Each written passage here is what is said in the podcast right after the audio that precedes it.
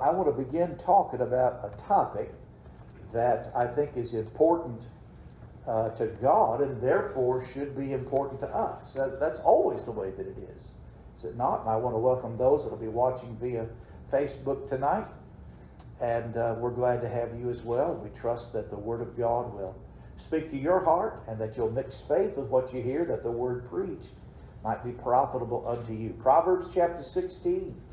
I'd like you to turn there with me in your Bible and look in verse 5. Proverbs chapter 16, look in verse 5. Notice what it says Everyone that is proud in heart is an abomination to the Lord. Though hand join in hand, he shall not be unpunished.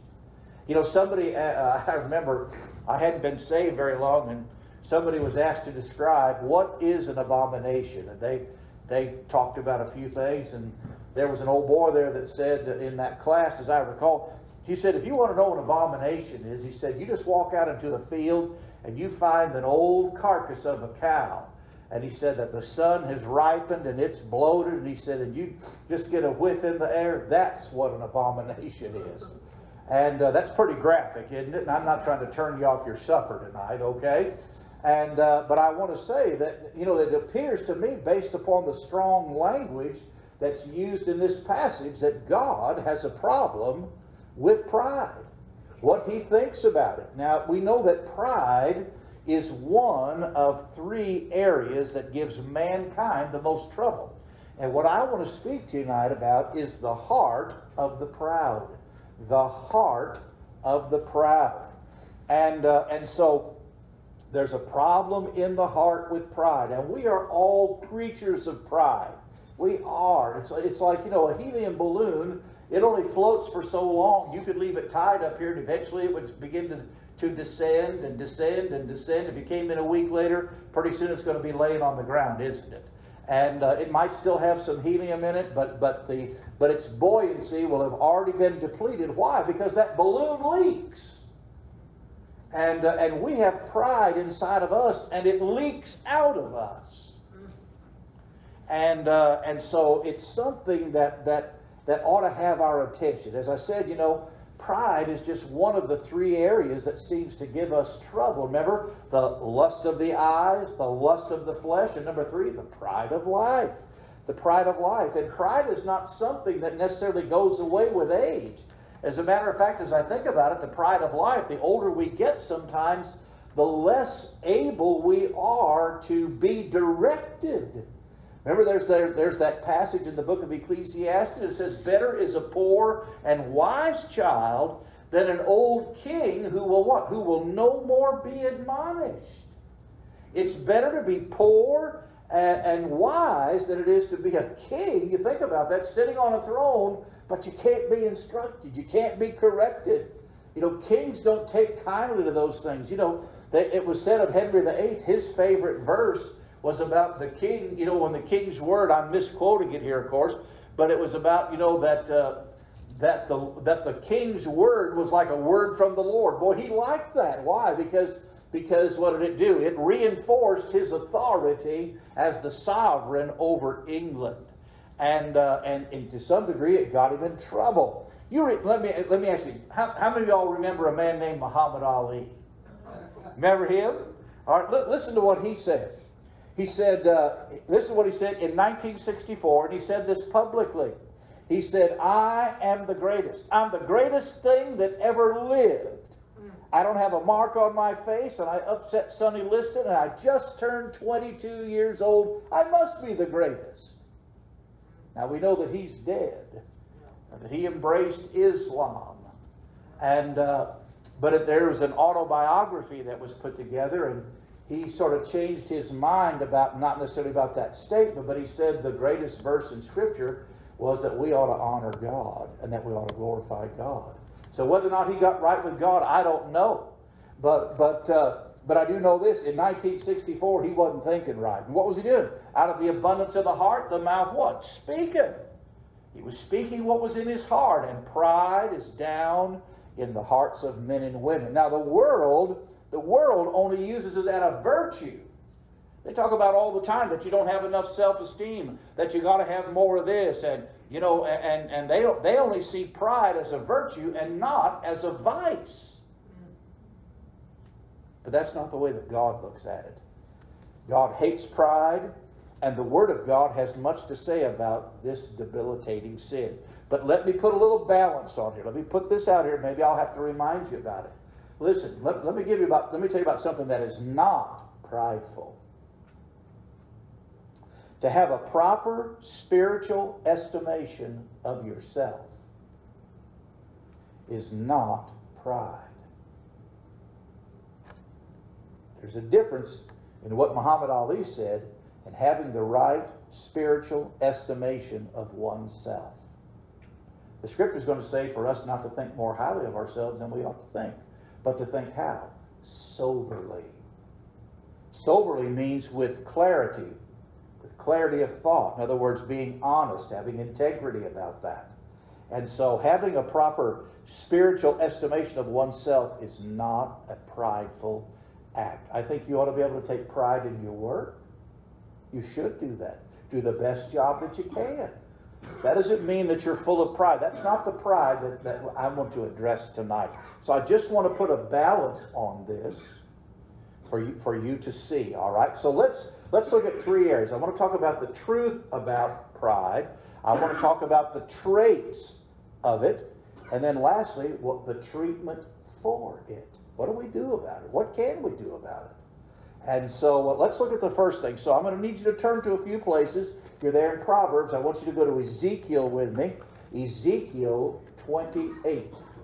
Right before the book of Daniel is the book of Ezekiel. And ladies, I know that you're working on those things, getting those books down. Make Sister Debbie proud, all right? The book of Ezekiel, all right?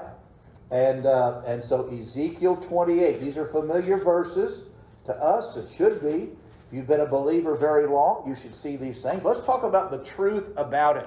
The truth about it. I want you to know that the origination or the origins of pride are found within Lucifer. The origin of pride came through Lucifer. Now we know that Adam, because of Adam, what does Romans 5:12 say? Therefore, as by one man sin entered the world. All right? So we know that that one man was Adam. So Adam, because of Adam's sin, his willful disobedience, we know that sin entered the world. But what I want you to know is that sin entered the universe through Lucifer. Sin entered the universe through Lucifer. And so, uh, and so notice what this says. Look with me, Ezekiel 28. Look in verse 11. The word of God says, Moreover, the word of the Lord came unto me, saying, Son of man, take up a lamentation upon the king of Tyrus. Now, let me establish something right here. He's talking about a king. Yes, he was a real king, but we know that king was not in Egypt. And what God is going to do here is use Tyrus as an illustration of who Satan is. All right? So let's look at this. Ezekiel 28, look in verse 12. Son of man, take up a lamentation. That's a regret, all right? Upon the king of Tyrus, and say unto him, Thus saith the Lord God, Thou sealest up the sum, full of wisdom and perfect in beauty. I want you to know that, that Lucifer was God's song leader. And he was created perfect, it says right there, and perfect in beauty. Let's keep reading. Thou hast been in Eden, the garden of God. Now we know that physically the king of Tyrus was not there, but we know that Satan was there, right? He came along through the serpent. Thou hast been in Eden, the garden of God. Now watch. Every precious stone was thy covering the sardius, topaz, and the diamond, the beryl, the onyx, and the jasper the sapphire, the emerald, and the carbuncle, and gold. The workmanship of thy tabrets and of thy pipes was prepared in thee in the day that thou wast created. I want you to see as you look at all these ornate things, you look at all these what, what the world would consider precious stones and jewels, it must have been something majestic to look upon. And yet, in this being, he has the pipes and tabrets Whenever I think about pipes and tabrets, I think about a pipe organ. Have you ever seen a large one in a in a, in a, a church auditorium? Man, I, we went to I went to Tennessee Temple for a while to Bible college there, and uh, while we were trying to get, familiar with the campus, because the campus was located in a town in Chattanooga, and so you might have a class that had been an old office building, and now those are classes, and they bought that building, that building, and one of the auditoriums that was there was named the Chauncey Goode Auditorium. There were three auditoriums. They kept having to increase. When I went there, there were about 6,000 people in attendance. Most of them were students.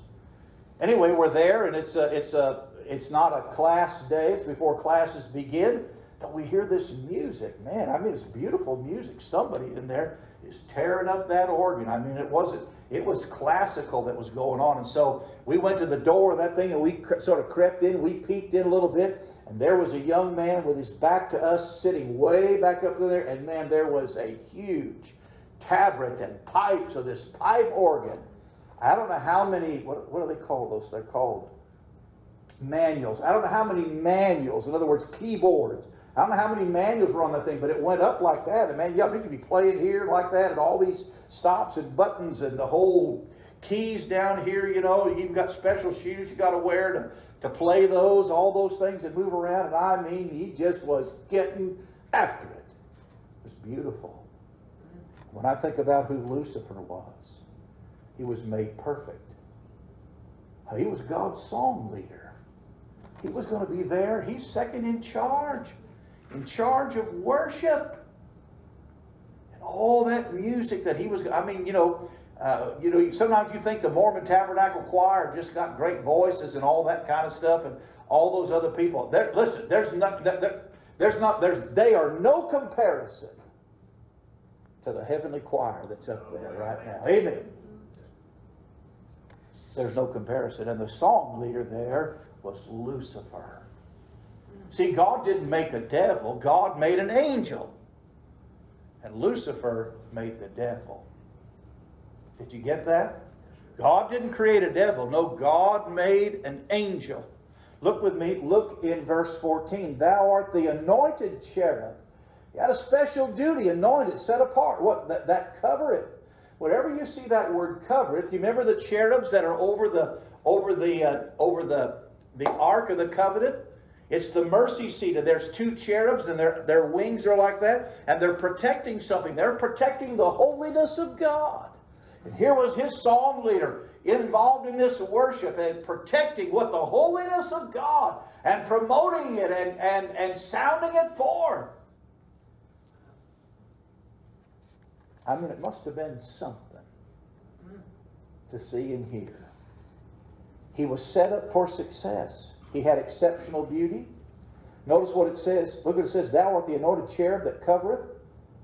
And I have set thee so. God did it. I have set thee so. Verse 14. Thou wast upon the holy mountain of God. Thou hast walked up and down in the midst of the stones of fire. Now you know you know what I think about, man. I think about the you know a sea of glass of pure gold. I mean, all, uh, that might be embedded with stones Man, I mean, like, have you ever seen a fire opal? You ever seen some of those things? And man, how they can shine forth. And he was able, he was allowed to go into places. He had blessings and privileges that the other angels didn't have.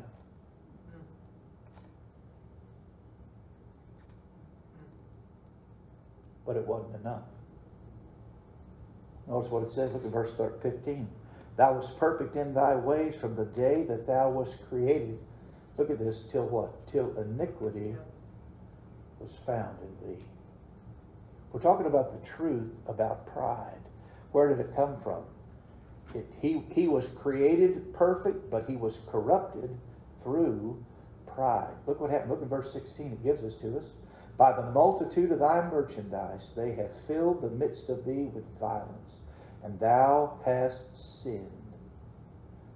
You know, when you think about merchandise, you're thinking about you're thinking about the, the someone that's involved in merchandise is someone that's involved in a transaction. They they have a they have something here and somebody wants it and so forth, and so they're involved in this this uh, transaction, and uh, and they are a merchandiser. I think about like what Brother Mark does in his business. They're putting things out there. He would be a merchandiser if you know someone in that in that craft or trade. But it says it says here, but what he did was he to me, as I read this, what I understand about this is that he sort of put his office up for sale, so to speak.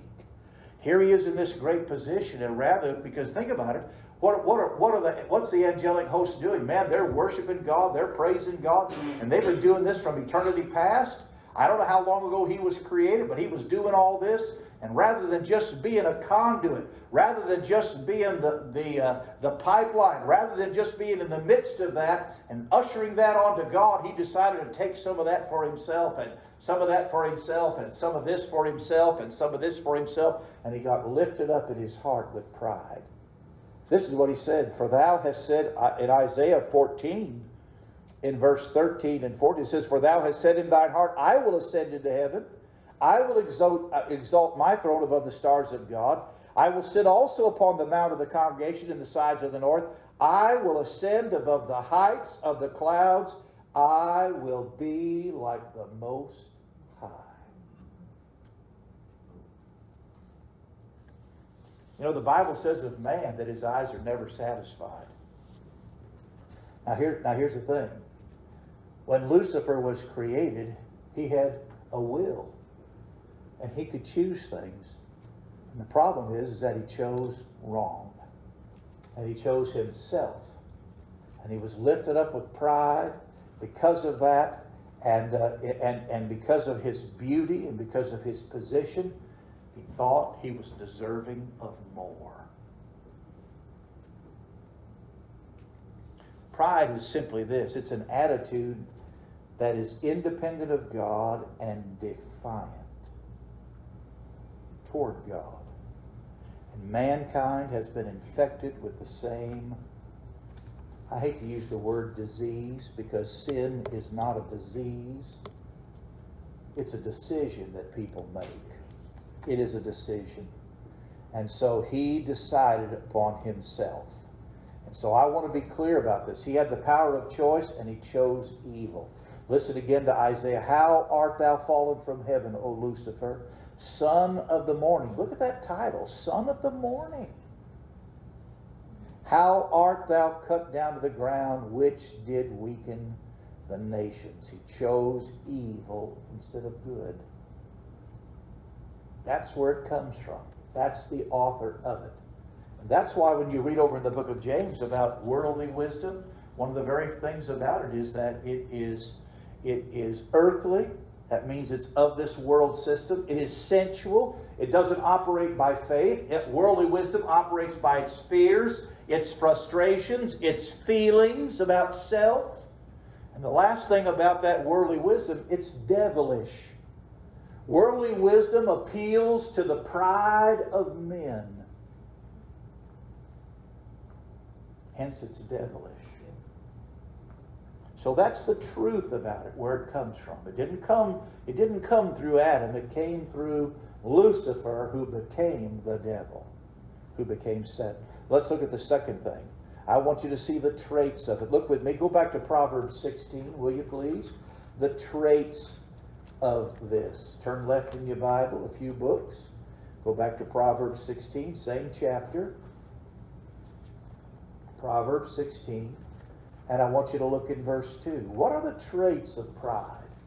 You see, it starts off in, in your heart, but then it works its way out into your words, into your ways, and even into your walk. That's why one of the things in the book of Proverbs says it says six things does the Lord hate, yea, seven are an abomination. And the very first one is a proud look. That's your walk, a proud look. Proverbs 16, look with me in verse 2. Here, here's the traits of it. I want you to see, first of all, it is deceitful.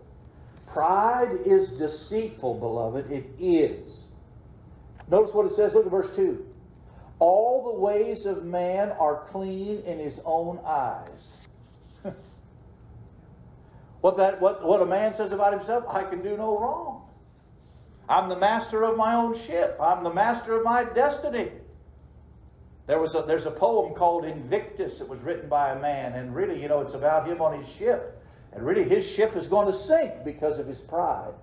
Longfellow wrote a poem called The Wreck of the Hesperus. Maybe some of you learned that in school a long time ago. The Wreck of the Hesperus. You ought to look at it once again. It's about a captain. There's an old sea dog on that sailing vessel, and, uh, and, a, and a young girl who is the sea captain's daughter.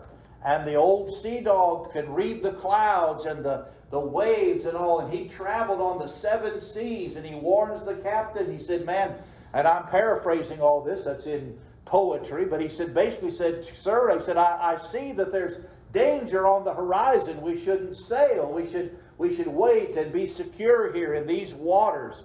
And the captain said, Man, I've been everywhere. I got this. I, you know, we're going to go anyway. And they do. And it's not long after they get out that they run into a terrible, terrible storm. And it's actually freezing and cold and icing on the ship and the waves and all this stuff. And it's so bad that he tells his daughter, he said, I, she's screaming and carrying on and so forth. And he lashes her to the mast. And they all perish. The captain, his daughter, the old sea dog, and everybody else on the ship. Why? Because he wouldn't listen. His pride. I used to make my, I made my EMS students, that was their very first assignment. They had to read, I want them to write it out, and then I wanted them to tell me what they thought that was about. Because it's about pride. It is deceitful. That, that captain was so absorbed with himself that he couldn't be instructed. He wouldn't listen to somebody who was just a deckhand. His experience was not nearly as good as my experience. Obadiah wrote and said this He said, The pride of thine heart hath deceived thee, thou that dwellest in the clefts of the rock, whose habitation is high, that saith in his heart, Who shall bring me down to the ground? Those are strong words. Pride is deceitful, beloved, and here's what I mean by that. Here's what it is most folks don't see their own pride, it doesn't register with us. Other people see it, others are aware of it, but we don't see it. Most folks don't see their own pride, nor do they understand what pride does to them. Pride is one of those sins like covetousness. You can't see that. That's not like drunkenness. That's not like a cursing. That's not like, I'm trying to think, that's not like adultery. That's not like fornication. That's not like stealing. It's not like, I'm, you, but covetousness, you could be walking around. Remember what Paul said? Man, Paul said, I didn't know that I had covetousness till the law came. Sin revived and I died. It was one of those things that's sort of hidden, that greediness, hoarding, or whatever. It's based upon pride. And covetousness, like pride, is not always receptive to the person who possesses it. They don't see it. The rich young ruler didn't see how covetous he really was until the Lord said, I'd like you to sell what you got and give it to the poor, and then come follow me. And what did he do? He said he went away sorrowing. Why? Because his goods meant more to him than his own soul. You see, pride starts in the heart but works its way out. Others see it, but they don't. The proud person says, If I had any sin, I'd confess it. But the problem is, he won't admit that he has any sin. And what's keeping him from doing that? His very own pride. Our own pride. Listen, who in here likes to be wrong? And then on top of that, who in here likes to be told that you're wrong? But that's what I'm trying to tell you. That is a prideful heart. It's one of the traits that you can't be you can't be corrected. Your faults can never be pointed out to you. And if we do, what do we do? We blame other people. We play the blame game. Adam did that. It's the woman you gave me, God. He actually blamed God. He didn't say it was her. He said, but it's, it's the woman you gave me. And the woman, what did she do? She said it was that serpent that did that. Nothing has changed. There's nothing new under the sun. We still do that. And it's so easy to do. Remember the Pharisee when he went up there to pray there was a publican? The Lord Jesus uses them an example. There's, the, there's the, the, you know, the Pharisee passes this guy, uh, passes this publican. A publican was a, was a tax collector that nobody liked. I mean, they thought that they were in league with the Romans, Roman government. They were taking more than what they should have in the taxes. I mean, they were hated by the Jewish community to be a publican. And so the publican can't even lift, can't even look upwards, come to the temple and said, God, have mercy upon me, a sinner. Couldn't even look up. But the Pharisee goes past him and he said, God, I'm so glad I'm not like that guy outside. And, Jesus said, Who went home justified that day?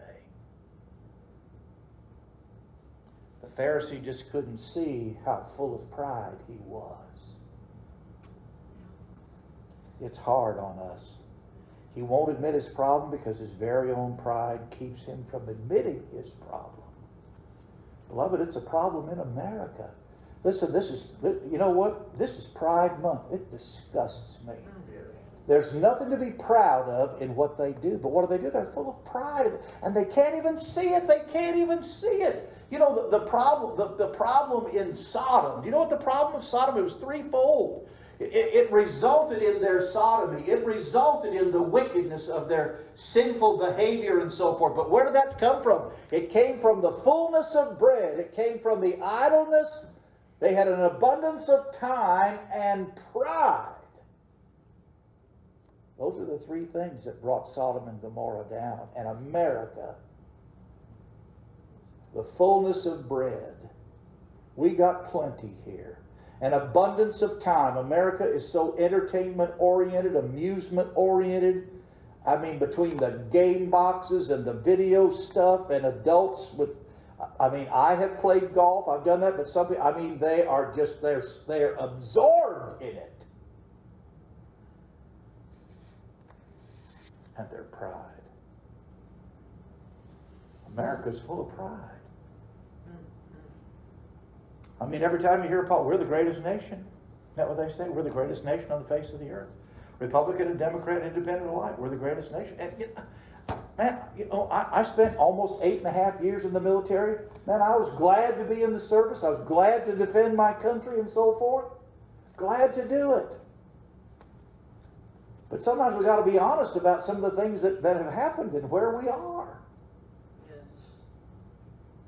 We're a long way from July 4th, 1776. Mm. And I'm not just talking about chronology, I'm talking about character. Yes. And beloved, we don't want to be a part of that. I don't want to be a stench in the nostrils of God. I want to be that sweet smelling savor. Don't you? Amen. I know that you do. I want Ranchero Drive to do that, to be that way. It's deceitful. Number two, it's dangerous. It's dangerous. It tells me that there is, there is the absence of the fear of God. It, think about it. It's the source of all contention. That's what Proverbs said. Only by pride cometh contention. Only by pride. When there's an argument, usually what it's about, it's not about the facts. A lot of times people don't even remember what they were arguing about. It's just a matter of who's going to be right.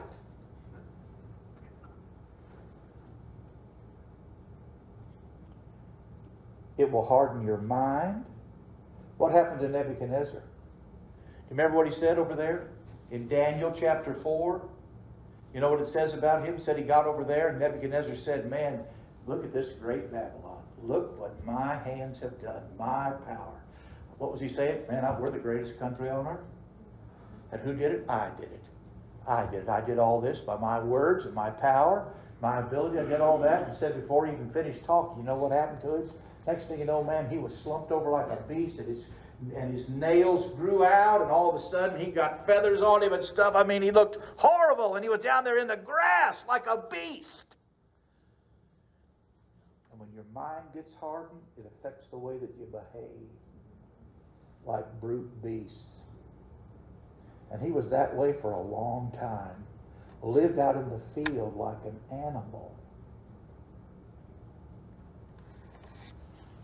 The scripture says it wasn't until he looked up that the healing process began and he was changed back. And basically he said, Man, I know that God's the one that rules in kingdoms and God's the one that sets things up. And brings one up and brings another down. He had to change his tune. And maybe that's what's in store for America. I don't know. I know we're going down. I just don't know how far we're going to go. Hmm. It's the source of contention. It's the center of conceitedness. It hardens your mind and make you careless and calloused.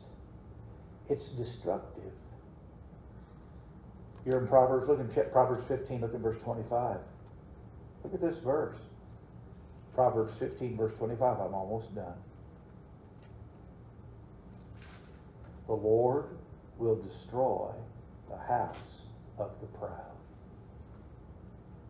You know, when God sets his mind on something, you're not going to change that. Proud and selfish man who troubles his own house, the Bible says, will inherit the wind because of his pride. Because of their pride. It destroys marriages, it destroys families. I'm talking about between parents and children when reputation means more than your relationship when you're more concerned about what people think about you than you are about having a relationship with this loved one. It's dangerous and it's destructive. What do we do about it? Let me give you these last things, and I'm going to be quick. The treatment for it. I already said Romans 12 says we ought not to think more highly of ourselves than we ought to think. So these are choices that we can make. We have to keep things in balance. You've got to have a biblical view of yourself. You know, brother, you told me tonight when I said, man, good to see you, you said, there's none good. I know we was picking and kidding around, and I like that, and I enjoy that, but you know, but you told the truth. That's true. There's none good. Remember, remember when that man, that rich young ruler came to Jesus and said, good master, and he said, hey, you know what, there's none good but one. And that one's God. Have the right biblical view about yourself. Remember that your heart is desperately wicked and deceitful above all things. Stop blaming others for your mistakes. You got to take ownership. That means you're walking with humility. Humility is a choice to be clothed with it. Learn to deflect the praise. When you've done something well, I'd say, well, man, to God be the glory. What did Paul say? I am what I am by the grace of God. Paul didn't say I've done all these things and had all these visions and revelations and I've traveled all over the world a day and a night in the deep. I've been on cruises and everything. And I, I am what I am by the grace of God.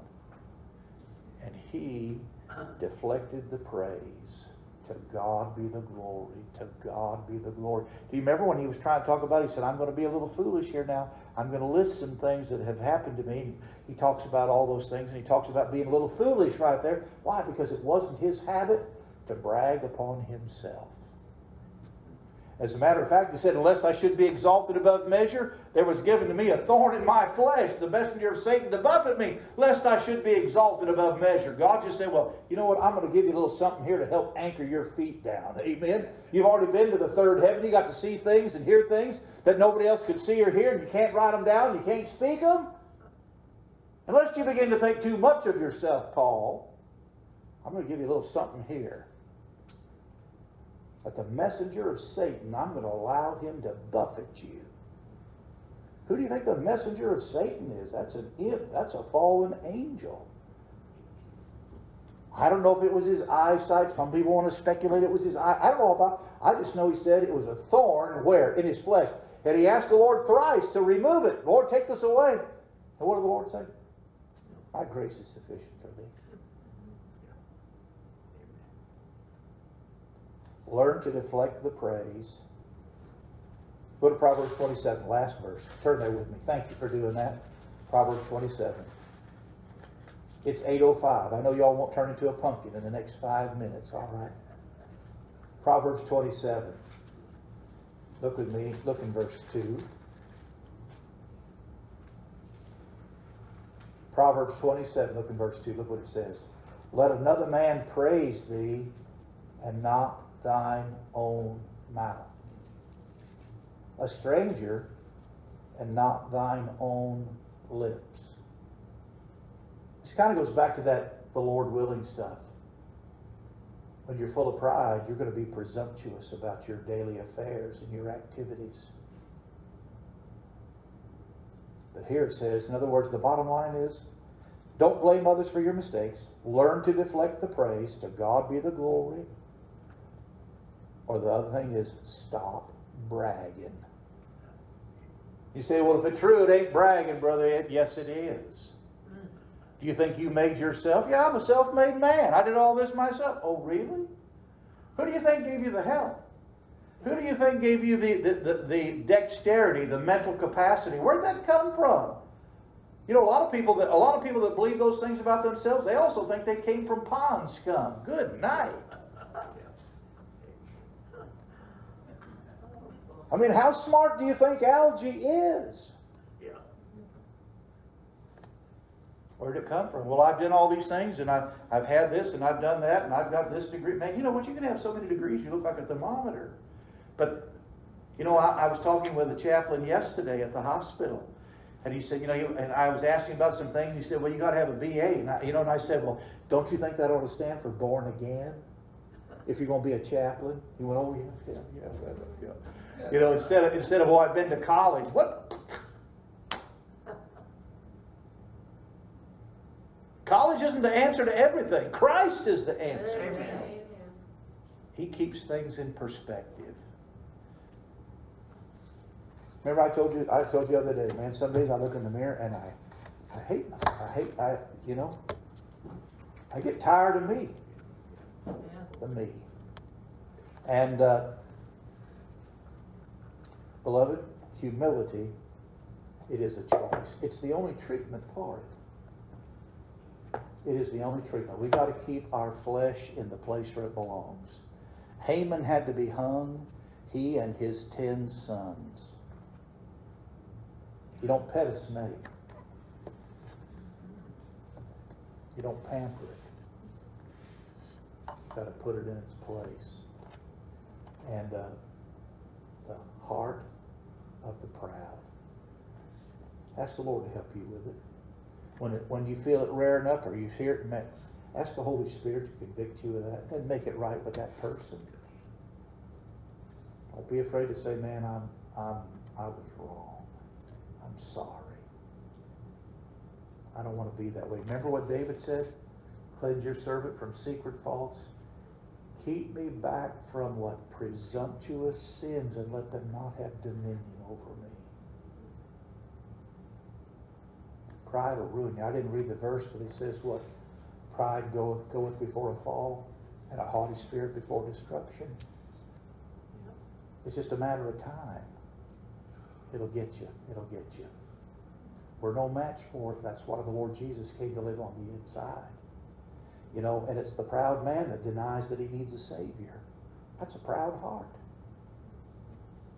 And there are people like that, they will die and go to hell thinking they're going to be okay, and they're not. Because they're full of pride. Full of pride. Lord, deliver us from ourselves. Amen. Let's pray. Father, thank you so much for your precious word. Thank you, Holy Spirit, for living on the inside of us, trying to help us, to help sanctify us, God, to make that experience a reality with our position. Lord, we love you. Gosh, Lord, what you've had to put up with in my life, my pride. I appreciate your mercy, Lord. Thank God that, Lord, I thank you that you have not dealt with us after our iniquities. Lord, help us as a people, as a church, Lord, that we walk with humility before you. And, uh, Lord, to enjoy you and to keep your word. We love you and we need you, Father. And I thank you for these dear saints. And I ask it in Jesus' name. Amen.